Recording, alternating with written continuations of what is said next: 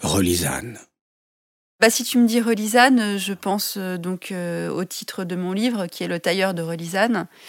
Euh, Relisane, c'est une ville qui se situe sur la route entre Oran et Alger, qui est la ville de naissance de mon grand-père, de mon père.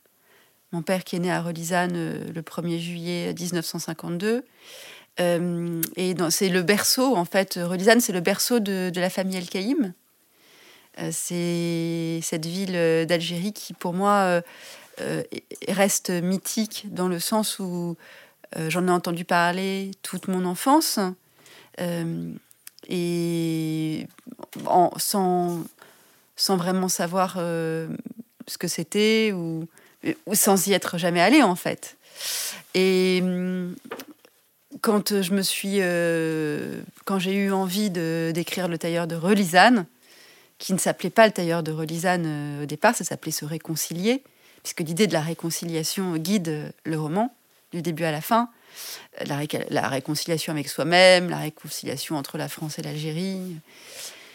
Eh bien, euh, j'ai commencé à regarder des photos de Relisane sur Internet, à regarder des films, voilà, et à vraiment me plonger dans la réalité de Relisane. Ce qui est difficile pour moi, ce qui reste difficile aujourd'hui, c'est de de jamais y être allé en fait. Et, quand j'ai eu envie d'aller à Relisane euh, en 2018-2019, j'ai fait une demande pour un visa et, ce visa m'a été refusé. Donc euh, j'ai eu l'impression qu'on me claquait la porte au nez et que je pouvais pas, même pas aller me recueillir sur euh, les tombes de mes ancêtres qui sont tous enterrés là-bas et, et, même pas aller voir la ville de naissance de mon propre père. Voilà. Et peut-être que papa, il a des choses à dire, lui. Alors moi si, moi, si tu me dis Relisane, c'est d'abord extrêmement compliqué pour moi. Compliqué parce que le, jour où j'ai quitté euh, j'avais 10 ans. Et, et est resté imprimé dans, ma tête pendant, euh, bah, écoute, pendant 50 ans, où euh, j'ai été complètement absorbé par ce, par ce nom, par cette ville, par les histoires que j'entendais de mes parents, évidemment, sur Relisane, et la vie qu'on avait eue, parce que moi j'ai passé euh, les dix premières années de ma vie à, à. Et je n'ai eu de cesse, de l'âge de 10 ans euh, et 50 ans euh, après, que de me dire que de toute manière, il fallait à un moment donné que j'y retourne. Voilà. Donc Relisane, pour moi, c'était ça, c'était un but c'était retourner sur euh, la, terre de, ma naissance. Et, après, pour être plus euh, un petit peu différent de ce qu'a dit Olivia, euh, pour moi, la première image que, j'en ai eue, c'est assez extraordinaire. C'était bon, j'ai lu quand même pas mal de choses de, Camus et autres, et la première chose, ça a été la vision d'un ciel bleu que je n'avais jamais plus vu.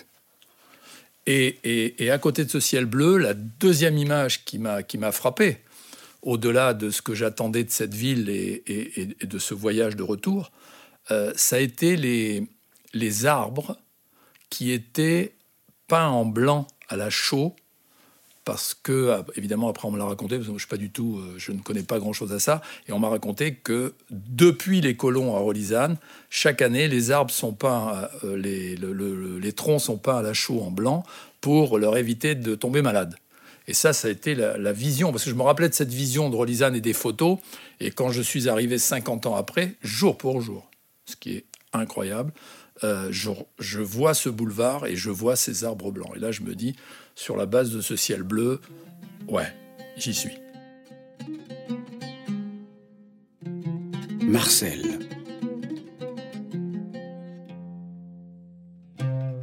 Alors, si tu me dis Marcel, là, on va tomber dans le. On va tomber peut-être dans les larmes. Donc, euh, euh, non, non, mais non, mais Marcel, euh, Marcel, franchement, j'ai pas de mal à le dire, euh, c'était quelqu'un de bien. Voilà. Et au-delà d'être quelqu'un de bien, euh, j'ai eu cette chance parce que je pense que c'est une chance et c'est extraordinaire. Euh, c'est que au-delà d'être un homme bien, humble, normal, il est devenu, grâce à sa petite fille, un personnage. Et là, ça a pris une dimension que je n'attendais absolument pas. Donc aujourd'hui, euh, je ne sais pas s'il nous voit, mais, mais c'est quelque chose d'extraordinaire, quoi. De savoir que cet homme bien, normal, comme on dit, voilà, euh, qui, qui, avait une vie euh, de père de famille et, autres, avec des amis de tous bords, il parlait arabe, est devenu un personnage. Ça, c'est fascinant.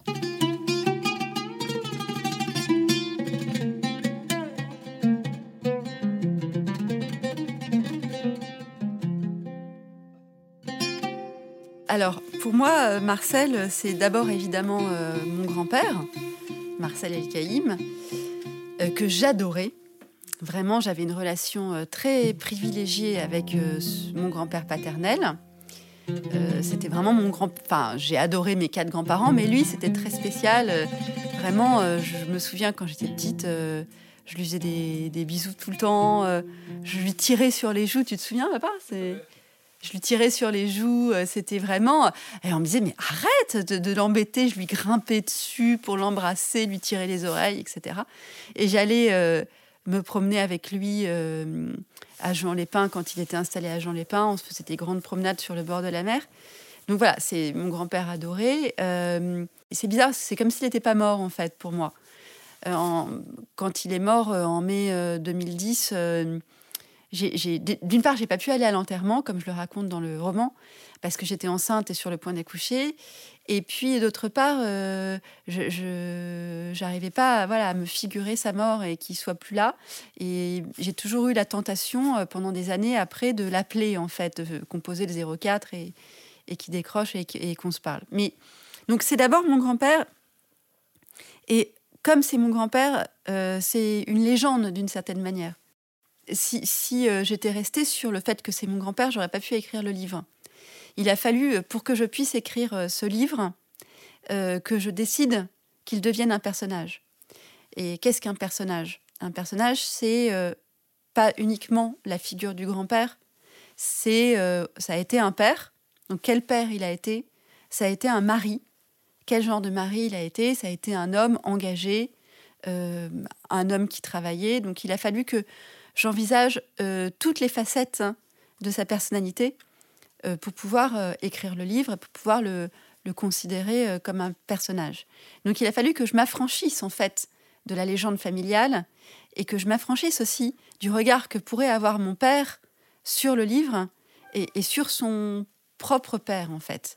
C'est-à-dire que, que je me dise, bah, finalement, je vais écrire ce livre et peu importe ce que mon père en pensera, peu importe ce que la famille en pensera, peu importe ce que euh, peu importe la, vérité, l'important à un moment donné, c'est que euh, tout soit vraisemblable dans ce texte. Voilà.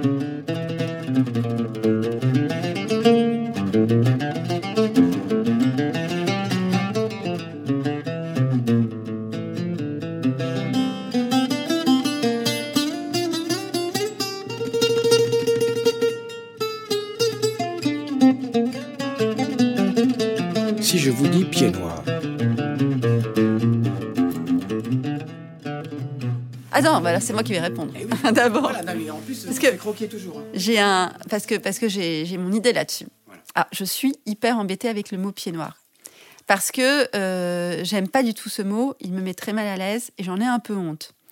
Euh, pied noir, pour moi, ça fait sale en fait, ça fait crasseux, ça fait euh, pas lavé. euh, et euh, c'est un peu ce que je raconte dans le bouquin. À un moment donné, euh, je dis euh, euh, pied noir, c'est l'exact inverse de blanc-bec. Euh, et euh, blanc-bec, ben, c'est euh, euh, c'est comme ça que euh, mon père pouvait voir euh, l'homme que j'avais épousé, avec qui euh, j'avais eu des enfants. Donc l'exact inverse de lui, en fait, d'une certaine manière. Euh, et puis, en fait, j'ai commencé à essayer de réfléchir à ce que voulait dire euh, pied noir, d'où venait ce, ce mot, en fait? C'est bizarre, d'ailleurs, j'ai du mal à considérer, par exemple, mon père comme un pied noir. Pour moi, c'est un juif d'Algérie. Euh, c'est pas et pourtant ils ont enfin voilà ils ont tous la même histoire quoi. Ils sont ils ont dû quitter un pays qui était le leur dans lequel ils étaient nés. Mais voilà pour moi euh, il y a une différence entre pied noir et juif d'Algérie. Pour moi c'est plus c'est plus euh, juste de dire de mon père qu'il est juif d'Algérie. Ah, moi, si on me dit pied noir, euh, pff, longtemps, longtemps, je crois, dans mon, dans mon esprit. D'abord, j'ai découvert ce terme euh, dans la famille, dans les échanges avec les copains, où euh, c'était une sorte, ça, j'avais l'impression que c'était une sorte de, dans les relations euh, amicalo-familiales, j'avais l'impression que c'était une sorte de sésame, de reconnaissance mutuelle, en disant tiens, tu es pied noir, toi Oui, je suis pied noir. Donc, mais, évidemment, euh, d'abord c'était t'es pi- t'es pied noir, t'es d'Algérie, ouais. Puis après c'était euh, t'es pied noir, mais de quel pays du Maghreb? Bon, voilà. C'est moi j'ai- ça en tête, une forme de, reconnaissance globale euh, de gens qui ont quitté dans, une bousculade sans nom un pays au même moment, globalement en, en 62, euh, qu'on a appelé les pieds noirs. Je pense qu'il fallait les définir. Et je trouve que ce terme, effectivement, moi je suis un peu comme Olivia, ce terme, je ne le trouve pas euh, le, mieux pensé. Euh, par contre, euh, l'histoire, visiblement, quand on regarde un petit peu ce, qui, est dit de ces pieds noirs, on, s'aperçoit bien que ce sont les, les, personnes qui sont arrivées en- en grand nombre de, de, de- France, de, l'Est, de certaines parties de, régions euh, françaises pour aller euh, travailler euh, dans des conditions qui ont été effectivement extrêmement difficiles, ce- la terre de, ce pays. Voilà. C'est beaucoup plus compliqué que ça. L'histoire donne un certain nombre d'éléments extrêmement intéressants euh, qui, définissent euh, les, les- pieds noirs. Après, euh, je crois, et je retiens quand même ce que disait Olivia, effectivement, quand on commence à rechercher un petit peu, et, j'ai accepté, va- j'ai accepté, tu vas comprendre quoi, j'ai accepté la définition d'Olivia, mais j'ai eu beaucoup de mal à l'accepter en, en, en- se, en se qualifiant de juif d'Algérie ou juif algérien.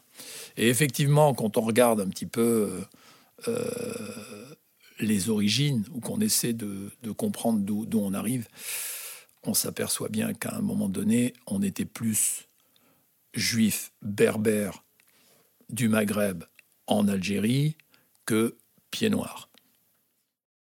Rapprochement mémoriel. Benjamin Stora.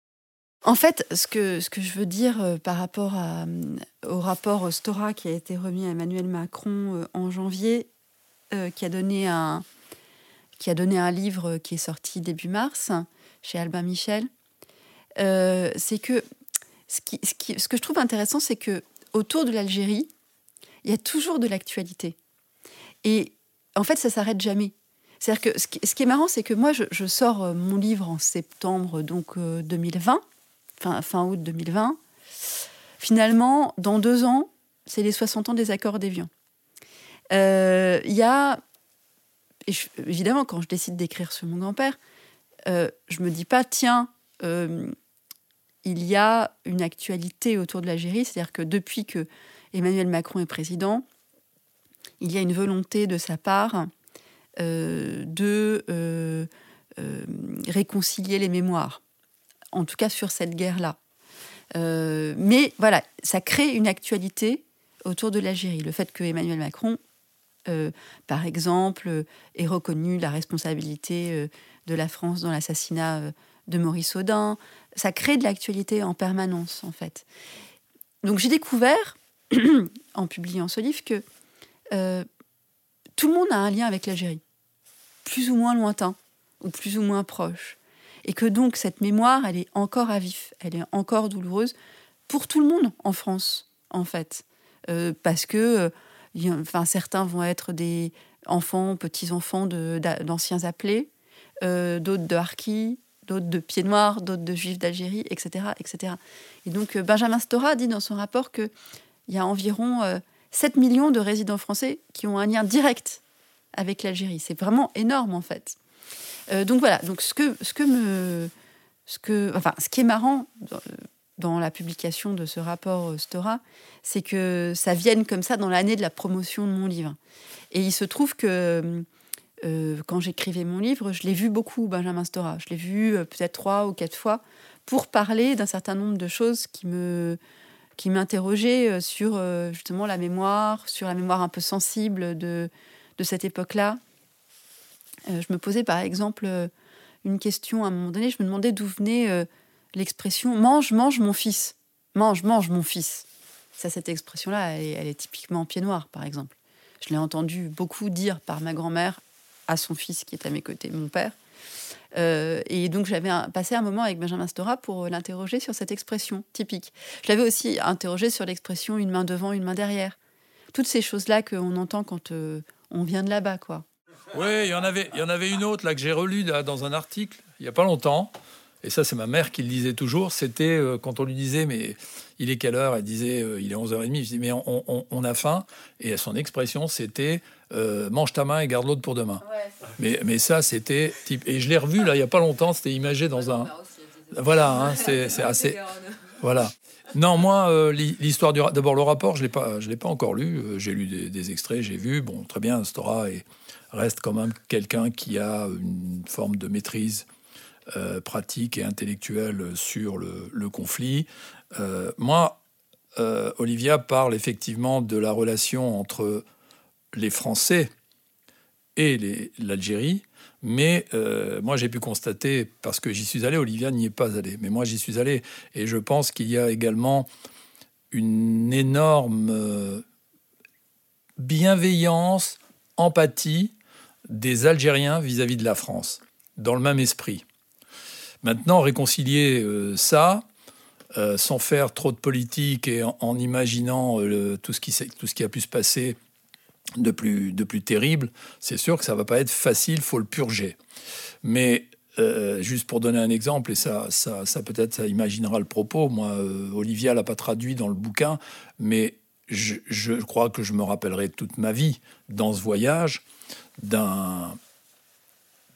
quand j'étais sur ce boulevard avec ces arbres où je me promenais avec deux copains et un interprète, et, à un moment donné. Euh, on s'est arrêté à un endroit où, effectivement, dans ma tête, je cherchais où j'avais pu, où j'avais pu habiter avec mes parents, et je tombe évidemment sur, euh, sur l'appartement. Je vois l'immeuble, je tombe sur l'appartement, et je dis, c'est là. On reste en bas, et là, à un moment donné, je me rappellerai toute ma vie, c'était un vendredi, euh, puisqu'après c'est la prière pour eux, et il y a un monsieur très âgé, qui devait avoir 80 et quelques années, qui se lève comme un ludion, qui était, qui était contre le mur, qui se lève et qui vient vers le groupe et qui parle en arabe à l'interprète, qui était, qui était algérien, et, et il lui demande, l'interprète traduisant, et il lui dit, mais euh, c'est qui eux? Et il lui dit, ben eux, ce sont des, ce sont des gens qui, qui sont venus visiter le pays, et, et, le monsieur, en me désignant, euh, lui, il, a, il habitait Rolisane. Ah, et il ne parlait qu'en arabe, et lui me traduisait. Bon. Et à un moment donné, chose qui est, obligatoirement inoubliable. C'est un film.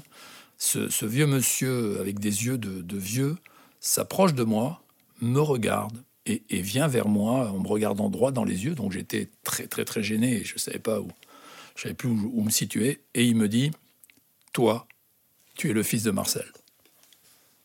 Et là, inutile de te dire que je suis parti en vrille. mais complet. Et là, je lui dis, mais.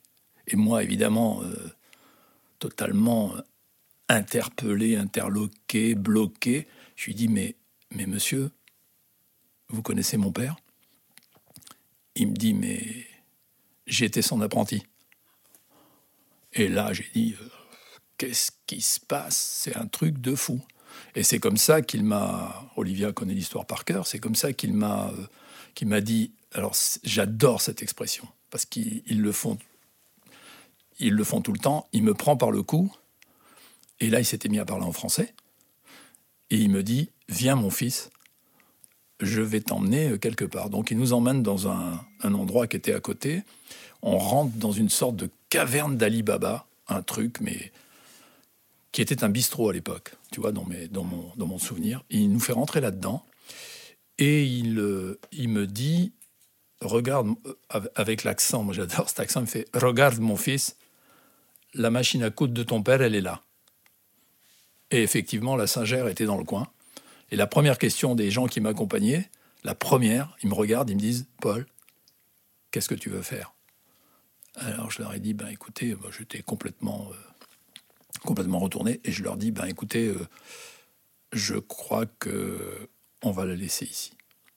Elle a passé 50 ans, elle va rester là. Il continue, je ne dis pas avec une lumière blafarde.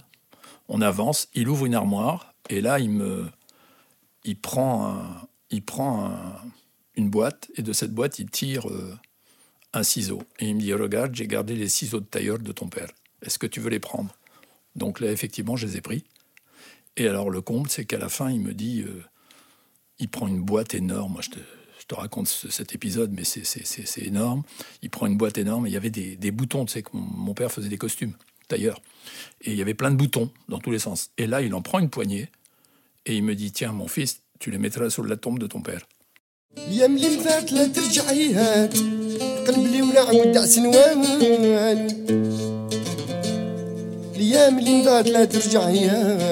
آه والقلب اللي ولع ودع سلوان وسلوان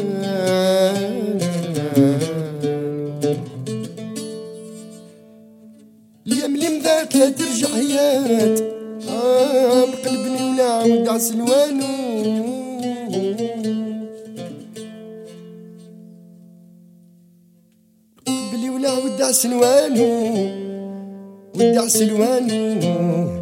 سلوان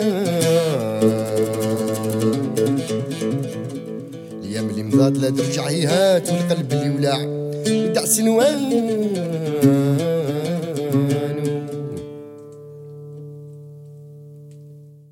Avant de partir, mon père veut revoir la boutique de Marcel, l'ancienne rue du Fortin, renommée et désormais asphaltée. Le chauffeur le conduit dans le centre-ville de Relisane. La voiture manœuvre pour se garer devant l'adresse, et alors que personne ne se trouvait sur le trottoir quelques secondes auparavant, un vieil homme en burnous blanc surgit, capuche relevée. Mon père se tient debout, la main sur la portière. Le rythme de son cœur s'accélère. L'arabe s'approche de lui. Des rides profondes strient sa peau hors d'âge. Le nez est épaté, couvert de points noirs. Son haleine chaude et haillée. Toi. Mon père recule. Son chauffeur braille quelque chose en arabe, lui fait signe de reculer. Dégage.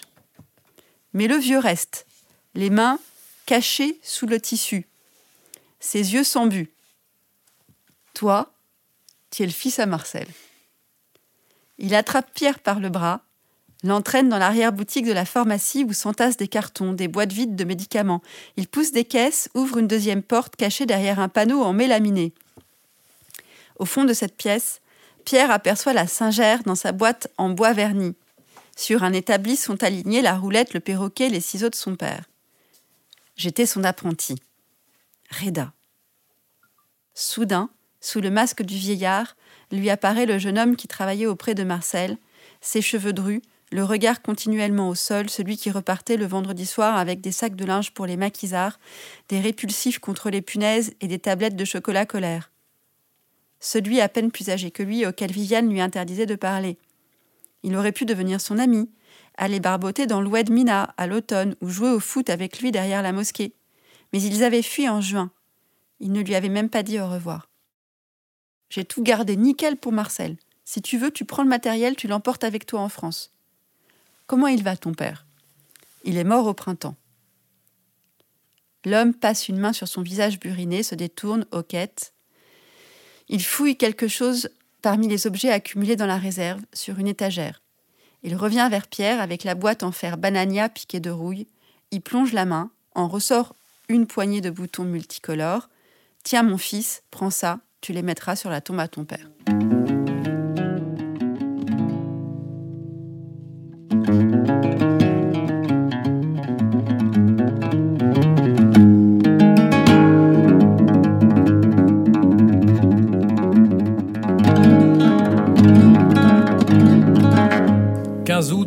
1961.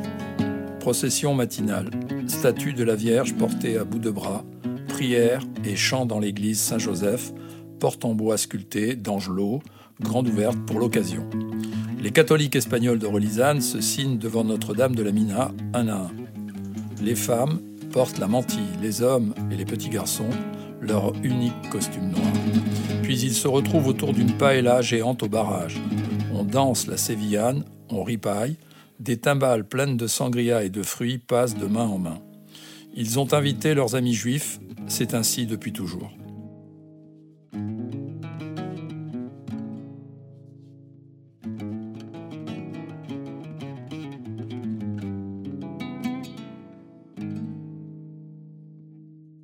Page 294.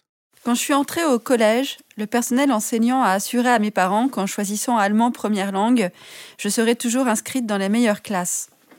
De ces sept années d'apprentissage, je n'ai rien retenu à part le mot Heimat et ses dérivés, intraduisibles par un seul terme en français. Heimat, le pays où l'on est né, le village où l'on a grandi, la maison de son enfance, celle où l'on se sent chez soi, le paradis, le bonheur, le lieu que chacun porte en soi. Pendant cette période douloureuse, où mon père se transformait en un gisant sur le canapé, ses mains repliées sur le torse, immobile et gris, les yeux fixés au plafond, sans doute souffrait-il du Heimweh germanique, un mal sournois du pays, le manque de relisane. À notre médecin de famille, il se plaignait d'être malade sans raison. Il souffrait de la gorge, de l'estomac, de problèmes de transit. Ces mots du corps qui trahissaient les mots non dits. Quand le docteur lui avait proposé des antidépresseurs, il avait cessé de le consulter. À l'époque, Pierre envoyait promener quiconque approchait de son malheur. Ma mère, moi, ses amis. Mon frère était trop jeune pour ressentir la mélancolie de notre père. Adolescente, je fuyais le foyer, rejoignais ma bande d'amis et m'enivrais de tequila frappé. Comment imaginer que des années plus tard, au même âge que mon père morne sur le canapé, je me trouverais, moi aussi, aux prises avec ce Heimweh, malade sans raison du mal de l'Algérie.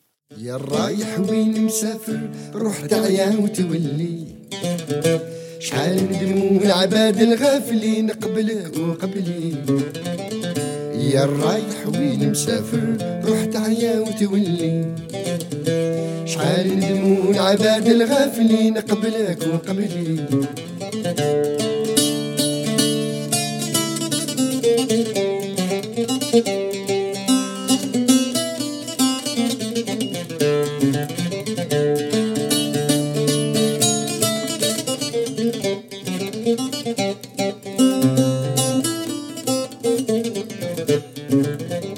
C'est un extrait de Benjamin Stora d'un livre qui a compté euh, dans l'écriture du livre puisque euh, je l'ai lu quand j'écrivais le livre. Ça s'appelle Les trois exils juifs d'Algérie. Finalement, un jour, mon père a dit il faut qu'on aille chercher les billets d'avion. La décision était prise. Il a fait la queue toute la nuit avec ma sœur et ma mère devant la mairie où attendait une foule considérable. Constantine étant une ville de l'intérieur, le départ s'opérait par avion et non par bateau comme à Alger ou Oran. La date fatidique a été fixée au 12 juin. À partir du moment où la décision est devenue irréversible, la préparation a réellement commencé. On faisait les bagages, on discutait de savoir ce qu'on emporterait, ce qu'on laisserait. Ma mère a nettoyé l'appartement jusqu'à la dernière minute. Le 12 juin, elle a vérifié que tout était bien propre avant de sortir. Mon père a fermé la porte à clé, il a glissé la clé dans sa poche, nous avons chacun empoigné nos deux valises et nous sommes partis, comme si nous allions en vacances. Mais nous savions bien que c'était fini, que nous ne reviendrions pas. Ce moment a été le plus important de notre vie, un saut dans l'inconnu. Pour nous rassurer, sans doute aussi pour se rassurer lui-même, mon père répétait Ne vous en faites pas les enfants, j'ai un plan. J'ai un plan. J'ai un plan. Il avait à l'époque 53 ans, un âge difficile pour recommencer une vie. Je me souviens qu'il avait eu du mal à hisser les valises avant de grimper sur la plateforme du camion militaire qui nous attendait au bas de la côte pour nous conduire à l'aéroport militaire de Telerma. Là, nous avons attendu pendant cinq ou six heures, assis sur le tarmac, au milieu des bagages, avec nos pullovers et nos manteaux dans la chaleur suffocante. Nous n'avons embarqué qu'à la nuit. Je me souviens des hôtesses d'Air France en tenue bleue qui s'affairaient au milieu des passagers. Le voyage s'est déroulé dans un silence de mort. Personne ne parlait. Deux heures plus tard, à notre descente d'avion, nous avons été accueillis par le personnel de la Croix-Rouge qui a distribué à chacun un bonbon. L'Algérie était derrière nous. Alors c'est marrant parce que Benjamin Stora a lu mon livre et m'a écrit un mail en me disant que euh, il était touché euh, par les correspondances qu'il y avait euh, entre sa propre histoire et l'histoire de ma famille que je raconte. Et c'est vrai qu'en lisant ça, je me dis waouh, quand même, c'est vrai. Enfin, je pourrais avoir écrit ça en fait. Mais par rapport à Benjamin Stora, lui, là, dans ce que je viens d'écouter, euh, quand il est parti, il dit visiblement euh, on, on reviendra pas. Oui, alors que, Alors que nous, les, nos, nos parents, pour adoucir ce moment-là, ça je m'en souviens, mais comme si c'était hier, hein, euh, ils n'ont eu de cesse de nous dire on va aller en vacances en France. Et c'était les grandes vacances, puis c'était juin. Donc on va aller en vacances.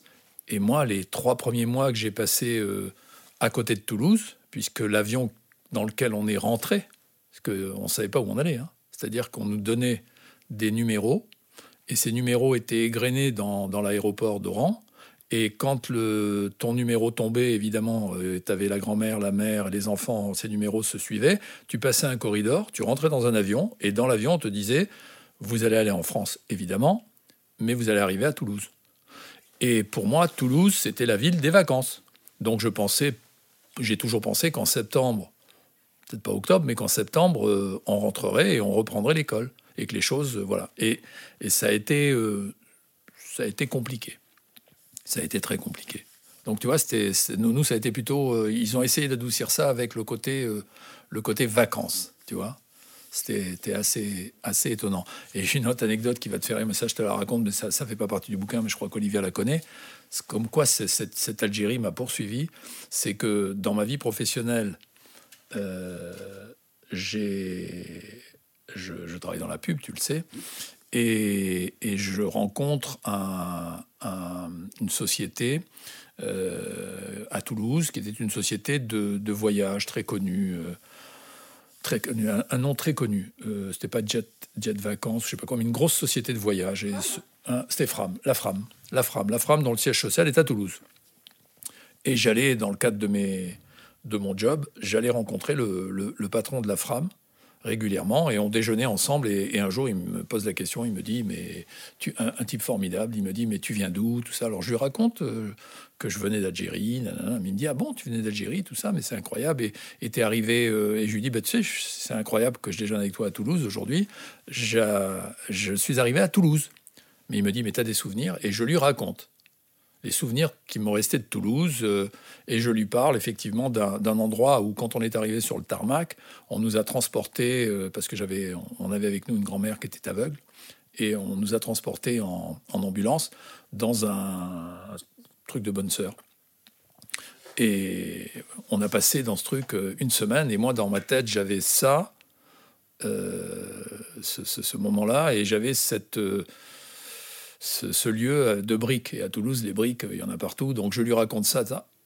Il me retrouve le lieu, il m'y emmène après le déjeuner. Donc je retrouve ça qui était pour moi euh, tellement petit alors que c'était tellement grand à l'époque. Et on continue euh, nos, discussions. Et il, euh, il, me, il me fait parler, je lui raconte, je lui dis c'était tel jour, c'était la nuit. euh, là. Et conclusion, c'était sa mère qui nous avait accueillis.